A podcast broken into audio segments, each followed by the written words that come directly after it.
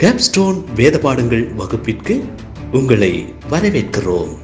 Welcome to Capstone வேத பாடங்கள் நீங்க எல்லாரும் நல்லா இருப்பீங்கன்னு நாங்க விசுவாசிக்கிறோம். சோ மீண்டுமாக நம்ம வேத பாடங்களை நம்ம கற்றுக்கொள்ள இங்க வந்திருக்கிறோம். வந்திருக்கிற எல்லாத்துக்கும் ஆண்டவராகிய இயேசு கிறிஸ்துவின் நாமத்தினால வாழ்த்துக்கள். கேப்ஸ்டோன் வேதாகம கல்லூரி சார்பாகவும் வாழ்த்துக்கள். கேப்ஸ்டோன் வேதாகம கல்லூரி என்பது ரெண்டாயிரத்தி பதினாறுல துவங்கப்பட்டது. வேத ஆராய்ச்சி மூலமாக கல்வியை வழங்கி கொண்டு வந்திருக்கோம். எங்ககிட்ட மொத்தமா மூணு கோர்சஸ் இருக்கு. Diploma in evangelism bachelors in dispensation theology masters in dispensation theology இந்தியாவிலும் இலங்கையிலும் ஆண்டவருடைய கிருபையினால நல்ல முறையில நடந்து வருகிறது. கிட்டத்தட்ட நிறைய பேர் வந்து இதுல கிராஜுவேட் ஆகி போனாங்க. ஆண்டவருடைய வார்த்தையை மெய்யாக போதிக்கக்கூடிய அஹ், கூடிய ஒரு கல்வி கல்லூரியாக இது அமைகிறது. ஸோ அதனுடைய டீனான நம்மளுடைய விமலனா இணைந்திருக்கிறாங்க. நான் அதனுடைய அட்மினிஸ்ட்ரேட்டர் நாங்க உங்களை வந்து பார்ப்பதுல எங்களுக்கு ரொம்ப சந்தோஷம். இது கூட தொடர்ந்து நம்மளுடைய டிஸ்கஷனுக்குள்ள போலாம். கடந்த வாரங்கள்ல நம்மளுடைய கிறிஸ்துவ வாழ்க்கைய ஒரு பில்டிங் ஒரு கட்டிடத்துக்கு இணையா நாங்க நம்ம ஒப்பிட்டு பார்த்தோம். அந்த கட்டிடத்துக்கு ரொம்ப மிக முக்கியமானது அஸ்திபாரம். அது போல நம்ம கிறிஸ்துவ வாழ்க்கைக்கும் மிக முக்கியமானது அஸ்திபாரம். அந்த அஸ்திபாரம் கிறிஸ்துவன் மேல கட்டப்படணும் அப்படிங்கறத நம்ம பார்த்தோம். அப்ப கட்டப்படுறதுக்கு சுவிசேஷம் வந்து ரொம்ப முக்கியமா இருக்குது. ஸோ அந்த சுவிசேஷத்திற்கு ஏற்ப எப்படி நம்ம ஆயத்தப்படுறது எப்படி அதை எளிதாக நம்ம புரிந்து கொள்வது அப்படிங்கறத பார்த்தோம். எப்படி நம்ம வந்து எளிதாக அதை வந்து போதிக்க வேண்டும் என்பதை பார்த்தோம். இதெல்லாம் கற்றுக்கொள்றதுக்கு ஆவியானவருடைய ஞானம் நமக்கு தேவை அப்படிங்கறத பார்த்தோம். அப்புறம் கிறிஸ்தவத்துல இருக்கக்கூடிய டாக்டரினல் இஷ்யூஸ் எல்லாத்தையும் நம்ம பார்த்தோம். கிறிஸ்துவ கிறிஸ்து ஒருவரா இருந்தாலும் வேதாகமம் ஒன்- இருந்தா கூட நமக்குள்ள பல விதமான ஒப்பீனியன்ஸ் நமக்குள்ள கருத்து வேறுபாடுகள் நமக்குள்ள இருக்கு. சோ அதை பத்தி பார்த்தோம். இது எல்லாத்துக்கும் காரணம் என்னன்னா தெளிவான ஒரு புரிந்து கொள்ளுதல் வந்து நம்ம கிட்ட இல்ல. கிறிஸ்தவத்துல இல்ல அப்படிங்கறத நம்ம பார்த்தோம். வேதாகமத்தை நம்ம எப்படி அஹ், போதிக்க வேண்டும்? அத எந்த இடத்துல ஸ்டார்ட் பண்ணணும்? அது எப்படி ஸ்டார்ட் பண்ணணும்? அப்படின்னு நம்ம முன்னாடி விமலனா இருக்காங்க. அவங்க நம்ம சொல்லுவாங்க. Thank you Jemima. பொழுதும் மீண்டுமாக ஒரு விசை உங்கள் எல்லோரையும் இந்த வேதாகம வகுப்பு மூலமாக சந்திப்பதில் மிகுந்த மகிழ்ச்சி அடைகிறேன். விசேஷமாக இப்ப ஜமீமா அவர்கள் கூறியது போல நாம எப்படி வந்து இத்தனை வாரங்கள் என்னென்ன பார்த்தோம் அப்படின்றது ஒரு அழகா ஒரு ரீகேப் மாதிரி சொன்னாங்க. நன்றி. இப்ப அவங்க கேட்ட கேள்விக்கு வருவோம் எப்படி வந்து சுவிசேஷத்தை வந்து போதிக்கிறாங்க? ஆஹ் எப்படி இந்த அஸ்திபாரம் வந்து கிறிஸ்தவ வாழ்க்கைக்கு வந்து சரியான ஒரு ஒப்பீடாக இருக்கும் என்று கேள்விகள்லாம் நம்முடைய மனதில் தோன்றுவது வழக்கமானதுதான். இதுல இந்த கட்டிட வேலையை பத்தி நம்ம பார்த்தோம். ஒரு பில்டிங்கோடைய அஸ்திவாரம் எவ்வளவு முக்கியத்துவமாக இருக்கு என்று. அதே போல நம்முடைய கிறிஸ்தவ வாழ்க்கைக்கு கிறிஸ்துவை பற்றியதான ஒரு அஸ்திபாரம் நம்ம நற்செய்தி என்று நாம் அனைவரும் கேட்கின்ற அந்த வார்த்தை அது என்ன? அது எப்படி இருந்தால் அது ஒரு சரியான அஸ்திபாரமாக இருக்கும். அதை எப்படி மற்றவருக்கு நாம் கூற வேண்டும்? இந்த மாதிரி பல கேள்விகள் நாம் முன்வைக்கும் பொழுதுதான் அதனுடைய முழு சாராம்சத்தை நாம் புரிந்து கொள்ள முடியும். ஆனா பெரும்பாலான சுவிசேஷ போதனைகள் மிக குறைவான அஸ்திவாரத்துலதான் வந்து ஆயத்தம் செய்யப்பட்டது இருக்கு. இதுக்கு முக்கியமா நம்ம பார்க்கணும்னா இன்னைக்கு ஊழியங்கள் பல்வேறு ஆஹ், வகையில வந்து செயல்பட்டு கொண்டு இருக்கிறது சபையின் ஊழியங்கள் சுவிசேஷ ஊழியங்கள் மிஷினரி ஊழியங்கள் என்று பல வகைப்படுத்தலாம். இப்போ இதுல வந்து எல்லா ஊழியங்களுக்கும் முக்கிய மூலக்கூறு என்ன என்று பார்ப்போம் என்றால் தேவனுடைய வார்த்தை. இப்போ இந்த வார்த்தை எப்படி நாம் பிறருக்கு அவரை நாம் காண்பிக்கின்றோம்? ஒன்று நம்முடைய வாழ்க்கையின் மூலமாக பிறர் நம்முடைய வாழ்க்கையின் ஆஹ், வாழ்கின்ற வகையை பார்த்து இயேசுவின் சாயலை நாம் உள் பார்க்க நேரிடும். மற்றொன்று ஆஹ், நாம் போதிக்கும் பொழுது. பிறருக்கு தேவனுடைய வார்த்தையை நற்செய்தியாகவோ அல்லது நம்முடைய ஆலயங்களில் ஒரு தேவனுடைய வார்த்தை என்று நாம் போதிக்கும் பொழுது பிரசங்கம் என்று போதிக்கும் பொழுது தேவனுடைய வார்த்தையை ஒரு ஸ்ட்ரக்சர்டாக நாம வந்து போதிக்கிறோம். அப்படி போதிக்கும் பொழுது அது அவர்களுடைய வாழ்க்கையில் அவர்களுடைய இருதயத்தில் அவர்களுடைய திட்டமிடுதலுக்கு அவர்களுடைய டிசிஷன் மேக்கிங்க்கு அது பிரயோஜனமாக இருக்கிறது என்பதை நாம் உணர முடியும். அதனாலதான் சுவிசேஷத்தின் போதனைகள் அதை குறித்ததான அஸ்திவாரத்தை நாம் ஒருவருக்கு போடும் பொழுது அது வேதாகம பள்ளியின் மூலமாக இருக்கலாம் ஈவன் ஞாயிறு பள்ளியின் மூலமாக இருக்கலாம் சபைகளின் மூலமாக இருக்கலாம் சுவிசேஷ கூட்டத்தின் மூலமாக இருக்கலாம் எந்த நிகழ்வுகளின் மூலமாக இருந்தாலும் அஸ்திவாரம் என்பது ஒன்றுதான். நம்முடைய வாழ்க்கைக்கு கிறிஸ்துவை பற்றியதான புரிதலின் அஸ்திவாரம் என்று நாம் கூறுவது ஒன்றே ஒன்றுதான். அது என்ன அப்படின்றதுதான் நம்ம நற்செய்தி என்று ஒரே ஒத்த வாக்கியத்துல நம்ம சொல்லிடலாம். ஆனா இத வந்து பெரும்பாலானவர்கள் வந்து சரியா செய்யறதில்ல அப்படின்னு நம்ம சொல்லலாம்.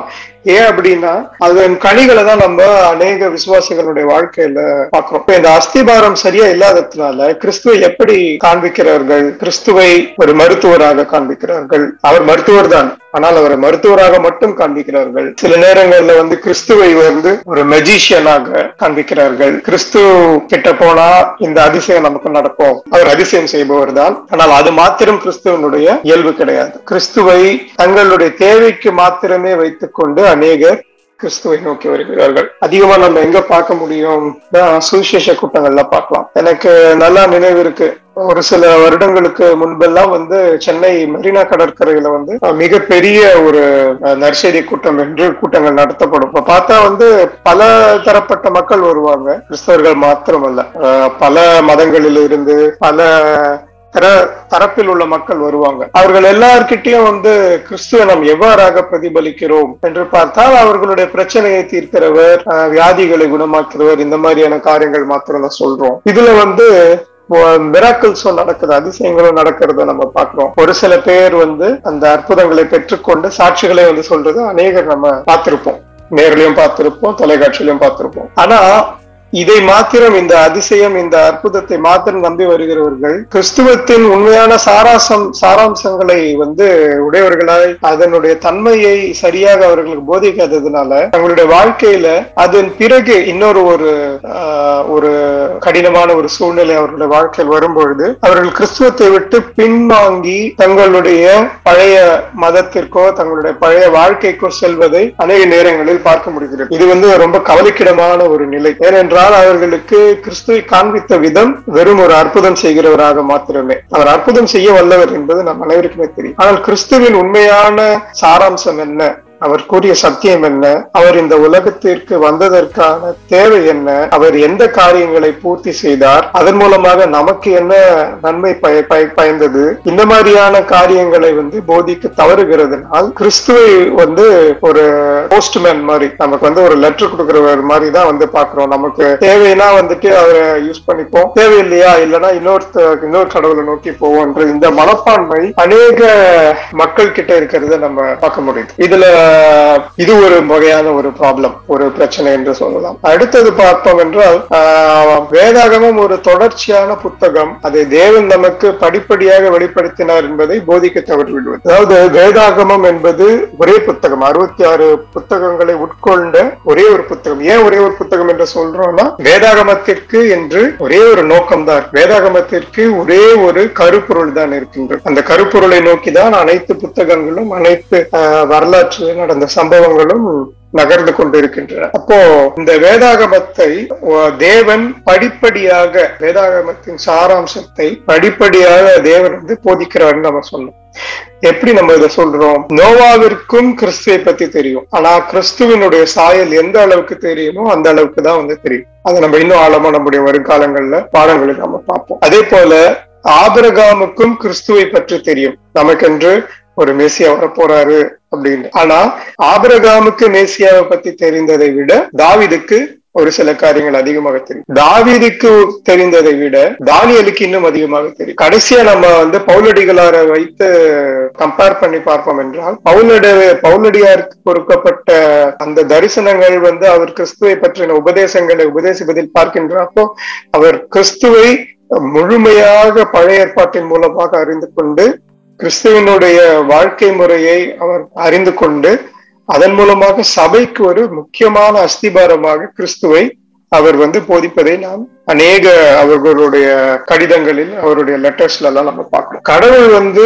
வேதாகமத்தை படிப்படியாக மனித குலத்திற்கு வெளிப்படுத்தி இருக்கிறார் சுமார் ஒரு ஐந்தாயிரம் ஆண்டுகள் என்று வைத்துக் கொள்வோம் என்றால் இந்த ஐந்தாயிரம் ஆண்டுகளாக நோவா காலத்திற்கு பிறகு மோசையின் காலத்திலிருந்து நாம் பார்ப்போம் என்றால் மோசையின் மூலமாக தான் முதல் முதலாக கடவுள் வந்து வேதாகமத்தை வந்து டாக்குமெண்ட் பண்ண ஆரம்பிக்கிறாங்க அப்போ சுமார் ஒரு நாலாயிரத்துல இருந்து ஐந்தாயிரம் ஆண்டுகளாக கடவுள் தன்னை யார் என்று மனித குலத்திற்கு வெளிப்படுத்தி கொண்டே வருகிறார். கடைசியாக பவுலடிகளார் மூலமாக யோவான் யோவான் மூலமாக மற்றும் பேதுரு அவர்கள் மூலமாக அநேக காரியங்களை வெளிப்படுத்தி வெளிப்படுத்துற விசேஷத்தோடு வேதாகமம் முடிவடைகிறது. இப்போ இன்னைக்கு நம்ம கிட்ட முழுமையான ஒரு வேதாகமம் இருக்கு. அப்போ இதை நான் வந்து எப்படி பகுப்பாய்வு செய்ய வேண்டும்? நாம் ஆதி ஆபிரகாம பத்தி படிப்போம் என்றால் ஆபிரகாமுக்கு எந்த அளவுக்கு இயேசுவானவரை பற்றி தெரியும் தேவன் எந்த அளவுக்கு தன்னை வெளிப்படுத்தியிருக்கிறார்? அதே போல் தாவிதுக்கு எந்த அளவுக்கு வெளிப்படுத்திருக்கார் என்று நாம் அதை உணர்ந்து அப்பொழுதுதான் அவர்கள் செய்த காரியங்களும் ஏன்னா அநேக கேள்விகள் வந்து பழைய ஏற்பாட்டுல இருந்து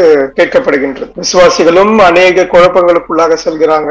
விசுவ கிறிஸ்துவ அல்லாதவர்கள் பிற மதத்தினரோ அல்லது வந்து ஏத்திஸ்ட் என்று சொல்லப்படுகிற கடவுளை கடவுளை மறுப்பு மறுக்கின்றவர்களோ அவர்களுடைய கேள்விகள் எல்லாம் வந்து அநேகமான கேள்விகள் பழைய ஏற்பாட்டுல இருந்துதான் இருக்கு. அதுக்கு முக்கிய காரணம் என்ன அப்படின்னா அவர்கள் வாழ்ந்த காலகட்டத்தில் கடவுள் அவர்களுக்கு தன்னை எவ்வாறு வெளிப்படுத்தினாரோ அந்த அளவுல தான் வந்து அவங்க கடவுளை பற்றின ஒரு அறிவு ஞானம் இருந்தது. அந்த அவர்களுடைய வாழ்க்கை தன்மை அவர்களுடைய வாழ்வியலை நாம் போய் அலசி ஆராய்ந்து அவர்கள் மூலமாக நாம் கடவுளை பார்க்கும் பொழுது அப்பொழுதுதான் அநேக உண்மைகளும் சத்தியங்களும் நமக்கு தெரியும். இதை வந்து அநேகர் போதிப்பதற்கு தவறுகிறார்கள். மூன்றாவது காரியம் பார்ப்போம் என்றால் வேதாகமம் நமக்காக முன்கூட்டியே போதிக்க படக்கூடிய வகையில் ஆயத்தமாக்கப்பட்டு இருக்கிறது ஆனா இதை அநேகர் கருத்தில் கொள்வதில்லை. எதற்கு இந்த காரியத்தை நான் வந்து சொல்றேன் என்றால் வேதாகமத்தை இன்றைக்கு போதிக்கும் பொழுது அநேகர் அவர்களுக்கு ஏற்றாற் போல் அவர்கள் அவர்களுடைய கருத்தை சொல்வதற்கு வேதாகமத்தை வளைத்து கொள்கிறார்கள். நம்ம நம்ம ஒரு கருத்தை ஒரு கதையை வந்து சொல்லுவோம் என்றால் அந்த கதை நம்முடைய இருதயத்திலிருந்து நம்ம ஒரு எமோஷன்ஸ்ல இருந்து நம்ம எப்படி சொல்றோமோ அதை தாண்டி இன்னொருவர் மூலமாக நீங்கள் அதே கதை கதையை கேட்கும் பொழுது அது வேறு ரூபமாக தெரியும். ஏன் என்றால் நாம் ஒருவரும் அதை ஒவ்வொருவரும் நம்முடைய மனதிற்கு நம்ம அதை வளைத்துக் கொண்டு ஒரு- சில வார்த்தைகளை சேர்த்து ஒரு சில வார்த்தைகளை குறைத்து ஒரு சில கருத்துக்களை முன்றாக பட்- முன் முன்பாக சொல்லி ஒரு சில கருத்துக்களை பின்பாக சொல்லி இந்த மாதிரி முரண் செய்யும் பொழுது அந்த கதையினுடைய சாராம்சமே மாறி போவதற்கு அநேக வாய்ப்புகள் இருக்கு. இது எதுக்கு நான் சொல்றேன்னா போதிக்கிற அநேகர் அவர்களுக்கென்று ஒரு கருத்தை வைத்துக் கொண்டு அவர்கள் ஒரு தலைப்பில பேச வேண்டும் என்று வைத்துக் கொண்டு அதற்காக வேதாகமத்தை உபயோகித்துக் கொள்கிறார்கள். வேதாகமம் முன்கூட்டியே வந்து நாம் எப்படி போதிக்க வேண்டும் என்று அது தன்னுடைய பாணியிலே தனித்துவத்துடன் கடவுளுடைய வார்த்தை விளங்கி கொண்டிருக்கிறது. ஆனா நாம் அதை வந்து உணர்ந்து அதனுடைய சாராம்சத்தை உணர்ந்து போதிப்பதை தவறிவிட்டு நாம் நம்முடைய கருத்தை சொல்வதற்கு வேத வசனங்களை அதிகமாக நாம் பிரயோகப்படுத்தி வருகிறோம். இந்த காரியங்கள் எல்லாம் வந்துட்டு மாற வேண்டும். கடைசியாக வந்துட்டு ஒரு காரியம் இருக்கு. ஆனா அந்த காரியத்துக்கு முன்னாடி நம்ம ஒரு சின்ன பிரேக் எடுத்துக்கலாம். பிரேக்குக்கு அப்புறம் வந்து மீண்டும் நாம் சந்திப்போம். மீண்டும் வந்து நம்ம இதை பத்தி பேசலாம். நீங்கள் கேட்டுக்கொண்டிருப்பது கேப்ஸ்டோன் வேத பாடங்கள். வெல்கம் பேக் டு கேப்ஸ்டோன் வேடு பாடுங்கள். பிரேக்கு அப்புறம் மீண்டுமா உங்களை சந்திப்பதுல எங்களுக்கு சந்தோஷம். என்னடா நோவா ஆப்ரஹாம் எல்லாத்துக்குமே இயேசு கிறிஸ்துவ தெரியுமா அப்படின்னு நீங்க யோசிச்சுட்டு இருப்பீங்கன்னு நினைக்கிறேன். அதை பத்தி தான் இன்னும் அநேக காரியங்கள் நம்ம பேச போறோம். பழைய ஏற்பாட்டிலேயே ஆஹ், தேவன் வந்து இயேசு கிறிஸ்துவை நமக்கு புரிய மன்னமாக வெளிப்படுத்தி இருக்கிறாரு அப்படிங்கிறது இங்க இருக்கிற அநேகருக்கு வந்து ஷாக்கிங்கா இருக்கலாம். பட் ஆனா அதுதான் உண்மை. அதை பத்தி நம்ம நிறைய காரியங்களை நம்ம தொடர்ந்து பேச போறோம். இப்போ விமலன் சொன்னாங்க வேதாகமம் அப்படியே எப்படி போதிக்கப்பட வேண்டுமோ அப்படியே வடிவமைக்கப்பட்டிருக்கிறது அப்படின்னு சொன்னாங்க. சோ வந்து இ- இன்னைக்கு வந்து அநேக பிரசங்க பிரசனிகள் வந்து என்ன பண்றாங்கன்னா அதுக்கு வந்து அவங்களுடைய சொந்த கருத்துக்களை திணித்து அதை வந்து மக்களுக்கு போதிக்கிறாங்க. அந்த இடத்துலதான் வந்து அஸ்திபாரம் வந்து ஸ்திரமா இல்ல அப்படிங்கறத நம்ம பார்த்தோம். இது பிரசங்கங்களை மட்டும் நம்ம பிளேம் பண்ண முடியாது. நம்ம இண்டிவிஜுவலா நம்ம ஒவ்வொருத்தரும் தனித்தனியே வேதாகமத்தை படித்து கொள் படிக்கும் பொழுதும் நம்மளும் நம்மளுடைய சொந்த கருத்துக்களை போட்டு அதை புரிந்து கொள்கிறோம். இப்போ கொஸ்டின் என்ன அப்படின்னு நம்ம பார்த்தோம் அப்படின்னா ஒருவேளை நம்ம கேட்கிற பிரசங்கங்கள்லயோ இல்ல நம்மளே வாசிக்கிற வேத வாசிக்கலையோ இந்த வேத வசனங்கள் வந்து எவ்வாறு வடிவமைக்கப்பட்டிருக்கிறது அப்படிங்கறத வந்து விமலனா சொல்லுவாங்க. ஏன்னா நம்ம சொந்த கருத்துக்களை அதுல போடக்கூடாது இல்லைங்களா? எவ்வாறு அது வந்து வடிவமைக்கப்பட்டிருக்கிறது அப்படிங்கறத சொல்லுவாங்க. தேங்க்யூ ஜமீமா மீண்டுமாக நம்ம நிகழ்ச்சி உள்ள போலாம். நீங்க கேட்ட கேள்வி போல வந்து எவ்வாறாக வந்து வேதம் வடிவமைக்கப்பட்டிருக்கிறது அதை எவ்வாறாக நாம் அதை புரிந்து கொள்ள வேண்டும் என்பது மிக ஒரு அடிப்படையான ஒரு கேள்வி. ஆனா அந்த கே- அதுக்கான பதில் வந்து மிக ஒரு நீண்ட பதில். அதே நம்ம ஒவ்வொரு வகுப்பு வகுப்பா நம்ம வரும் காலங்கள்ல பார்ப்போம். அதுக்கு முன்னாடி நான் நான் விரும்புவது என்னன்னா இந்த அஸ்திபாரத்தின் முக்கியத்துவம் என்ன? இன்னைக்கு அந்த அஸ்திபாரம் சரியாக போடப்படாததினால் எத்தனை கிறிஸ்தவர்கள் தங்களுடைய வாழ்க்கையிலிருந்து தவறி கிறித்துவை நிராகரித்து விட்டு தங்களுடைய பழைய வழிகளுக்கு செல்கிறார்கள் என்பது வந்து மிக முக்கியமான ஒரு முக்கியமான ஒரு பிரச்சனையாக இன்றைய சமுதாயத்துல அதிகமா இருக்கு. இன்னைக்கு அநேக சபைகளின் நிலைமை வந்து அஹ், இன்னும் அடுத்த ஒரு ஐந்து பத்து வருடங்கள் கழித்து சபை எப்படி நீடிக்கும் என்ற கேள்விகளே அநேக சபைகளுக்குள்ளாக வந்து விட்டது. ஏனென்றால் வெறும் சடங்காச்சாரங்கள் வெறும் ஆஹ், ஒரு ரொட்டீனான காரியங்கள் உலகத்திற்கு தேவையான காரியங்களை சபைக்குள்ள கொண்டு வந்து சபை மக்களை அதன் மூடாக வந்து என்டர்டெயின் பண்ண வேண்டும் என்று அநேக காரியங்கள் நடந்து கொண்டிருக்கின்றன. கிறிஸ்து வந்து தன்னுடைய ரத்தத்தை கிரயமாக வைத்து சபையை வந்து எடுத்திருக்கிறார். கிறிஸ்துவின் சாயல்ல ஒரு சபை இல்லை என்றால் அது அந்த சபை கண்டிப்பாக நிலைக்காது. அது நம்மளுடைய வேதம் நமக்கு ஒரு மிக தெளிவாக சொல்கிறது. அதனால வந்து இந்த நம்முடைய பிரசங்கங்களும் கிறிஸ்துவை பற்றி நாம் போதிப்பதும் வேத வசனங்களை போதிப்பதும் மிகவும் அவசியமாக இருக்கிறது.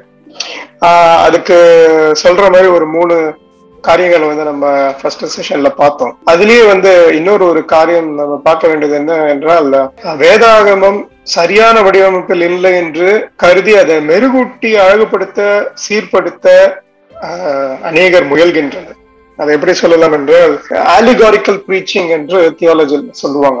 அதாவது ஒரு வார்த்தையை எடுத்துக்கொண்டு அன்பு என்ற ஒரு வார்த்தை எடுத்துக்கொண்டோம் என்றால் அன்பு எங்கெங்கெல்லாம் சொல்லப்பட்டிருக்கோ அந்த இடத்துல இருக்கிற வசனங்கள் எல்லாம் எரேமியால சொல்லப்பட்டிருக்கிறது ஏசாயால சொல்லப்பட்டிருக்கும் புதிய ஏற்பாட்டுல வந்து மத்தியில சொல்லப்பட்டிருக்கும் அப்போ சில நடவடிக்கைகள்ல சொல்லப்பட்டிருக்கும் குறைஞ்சியர்கள்ல சொல்லப்பட்டிருக்கும். இது எல்லா வசனங்களையும் ஒரு சேர ஒன்று கோ- சேர கோத்து ஒரு பிரசங்கத்தை தயார் செய்து கொடுப்பாங்க. இது கேட்க இனிமையாக இருக்கும். அன்பு என்கின்ற தலைப்புல கேட்கறதுக்கு மிகவும் இனிமையாக இருக்கலாம். ஆனால் இதுல என்ன நாம வந்து ஒரு பிரச்சனை என்று பார்க்கிறோம் என்றால் ஒவ்வொரு புத்தகமும் ஒவ்வொரு வடிவமைப்பில் உள்ளது. ஆஹ் நம்ம வேதவியலில் பார்க்கிறப்ப ஆஹ் சங்கீத புத்தகங்கள் எல்லாம் நீதிமொழிகள் இவை எல்லாம் புக்ஸ் என்று சொல்லுவாங்க. ஐந்து ஆகமங்களை வந்து லா என்று சொல்லுவாங்க.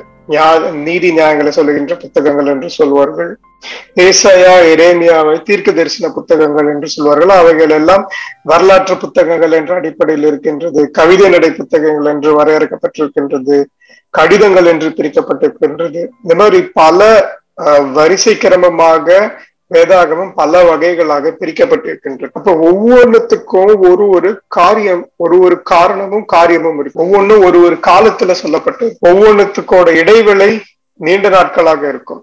எரேமியால சொல்லப்பட்டதை நாம மத்தியில இருக்கிறத கம்பேர் பண்றப்போ அதில் சொல்லப்பட்ட மனிதர்கள் வெவ்வேறான ஆட்கள் சொல்லப்பட்ட மக்கள் அதை ரிசீவ் பண்ண மக்கள் வெவ்வேறான ஆட்கள் இந்த மாதிரி பல ப்ராப்ளம்ஸ் இது வந்து தவறு என்று நான் சொல்ல மாட்டேன். ஆனால் அதை சரியாக கோர்க்க தவறும் பொழுது ஒத்த வாக்கியத்தை வைத்து பிரசங்கிக்கும் பொழுது அநேக பிரச்சனைகளை நாம் சபைக்குள்ளாக கொண்டு வருகிறோம்.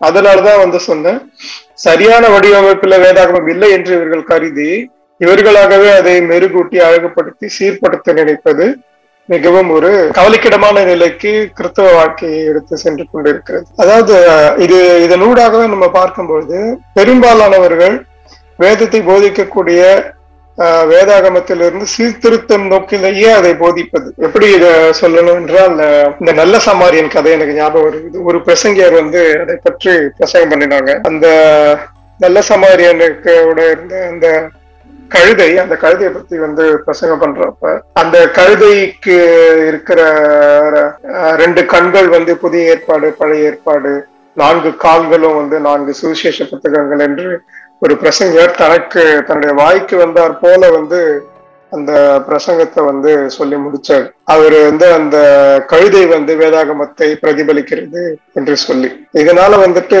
ஒரு பெரிய குழப்பத்துக்குள்ளாக நான் போனேன். ஆனா அவருடைய பிரசங்கத்தை மேலோட்டமாக கேட்கும் பொழுது மிகவும் இனிமையாக இருந்தது.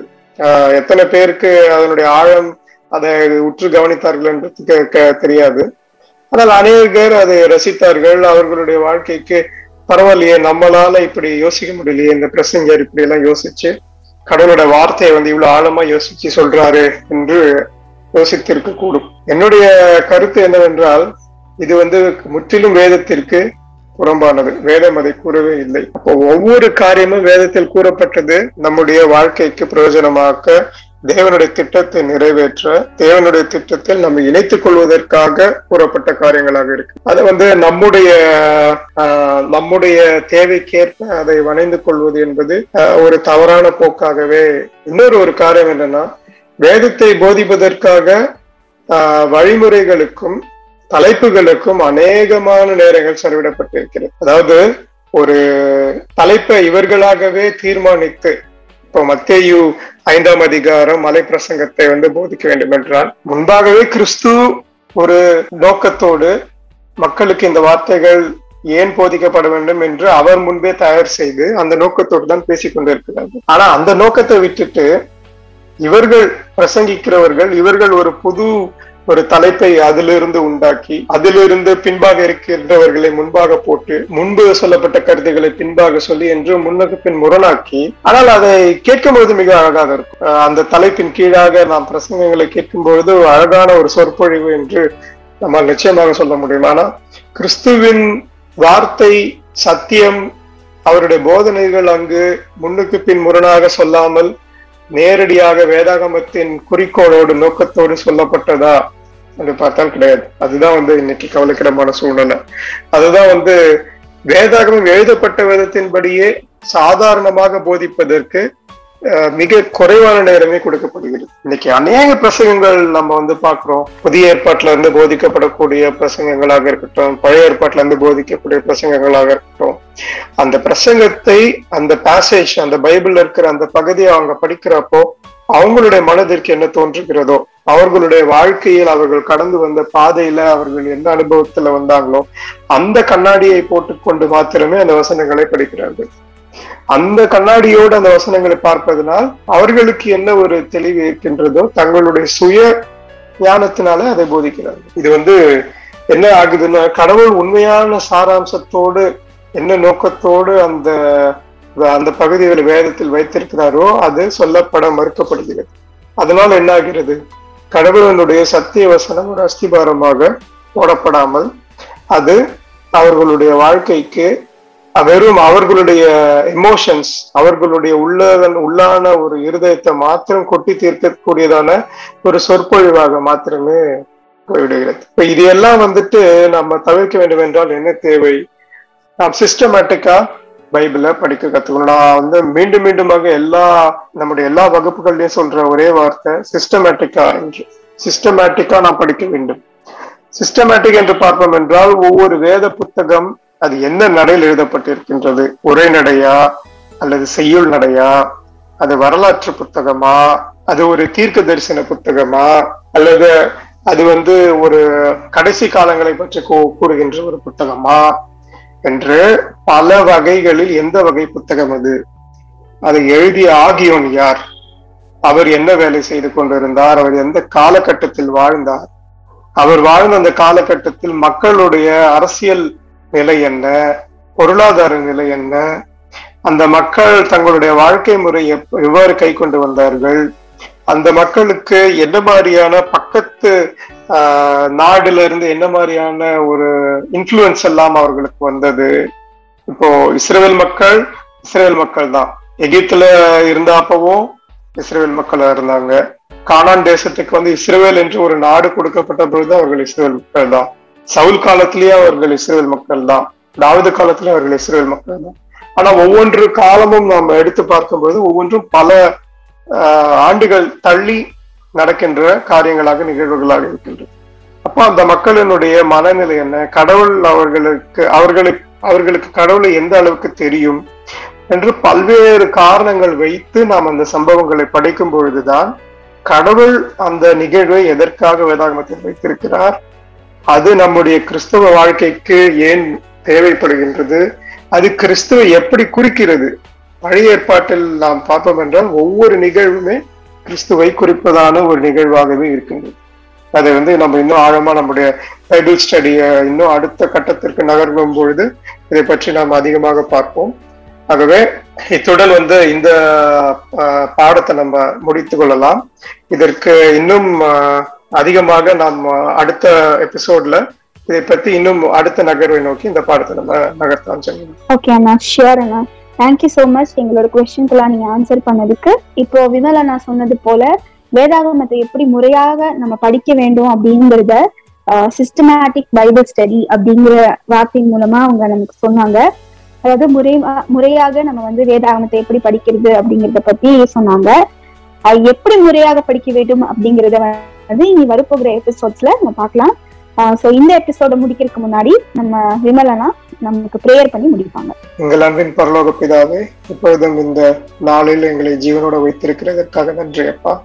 இப்பொழுதும் உங்களுடைய இறக்கத்தோனாலே நீர் எங்களை உங்களுடைய சிலுவையின் கிரியத்தினாலே உங்களுடைய சிலுவின் நிழலிலே எங்களை தஞ்சம் புக வைத்திருக்கிறீர்கள் அதற்காக நன்றி தகப்பனே. அப்படியாக நாங்கள் பாவிகளாக இருக்கையிலே நீர் எங்களை தேடி வந்தீரே. அதற்காக நன்றி தகப்பனே. அப்படியாக உங்களுடைய சிலுவின் ஆழத்தை நாங்கள் இன்னும் அதிகமாய் தெரிந்து கொள்ளவும் நாங்கள் கண்மலையின் மேல் கட்டப்பட்ட அஸ்திபாரமாய் எங்களுடைய வாழ்க்கை இருக்கவும் கிறிஸ்துவாகிய கண்மலை எங்களுடைய வாழ்க்கையில் ஒரு ஒரு ஸ்திரமான அஸ்திபாரமாக இருக்க தேவரின் இருக்கிறவே பாராட்டுங்க. உண்மை பற்றி உங்களுடைய வார்த்தைகளை பற்றி இன்னும் நாங்கள் ஆழமாய் புரிந்து கொள்ளவும் எங்களுடைய கிறிஸ்துவ ஜீவியம் ஒரு வைராக்கியமான ஒரு ஜீவியமாக உமக்கு உகந்த பிள்ளைகளாக எங்களை வாழ நீ தகுதிப்படுத்துங்க. பரிசுத்தாவியனவர் எங்களுக்கு எல்லாவற்றையும் கற்றுத்தர தவிர எங்களுக்கு ஒரு உணர்வுள்ள இருதயத்தை தாங்கப்பா. எல்லாவற்றையும் நிறைய பொறுப்படுத்திக் கொள்ளுங்க. புதிய மகிமை அனைத்து மகிழ் எடுக்கிறோம் இயேசு மூலம் ஜபிக்கிறோம். நல்ல பிதாவே. அமேன் அமேன் தேங்க்யூ அண்ணா. தேங்க்யூ சோ மச் இந்த நிகழ்ச்சியை பத்தி உங்களுக்கு ஏதாவது விமர்சனங்கள் இருந்ததுன்னா அத நீங்க வந்து எங்களுக்கு இமெயில் மூலமாக நீங்க அனுப்பலாம். Radio at Capstone Academy dot in அப்படிங்கிற இமெயில் ஐடிக்கு நீங்க அனுப்பலாம். R A D I O at the rate of C A P S T O N E A C A D E M Y dot I N இந்த email ஐடிக்கு உங்களுடைய விமர்சனங்களை நீங்க அனுப்பலாம். Thank you for joining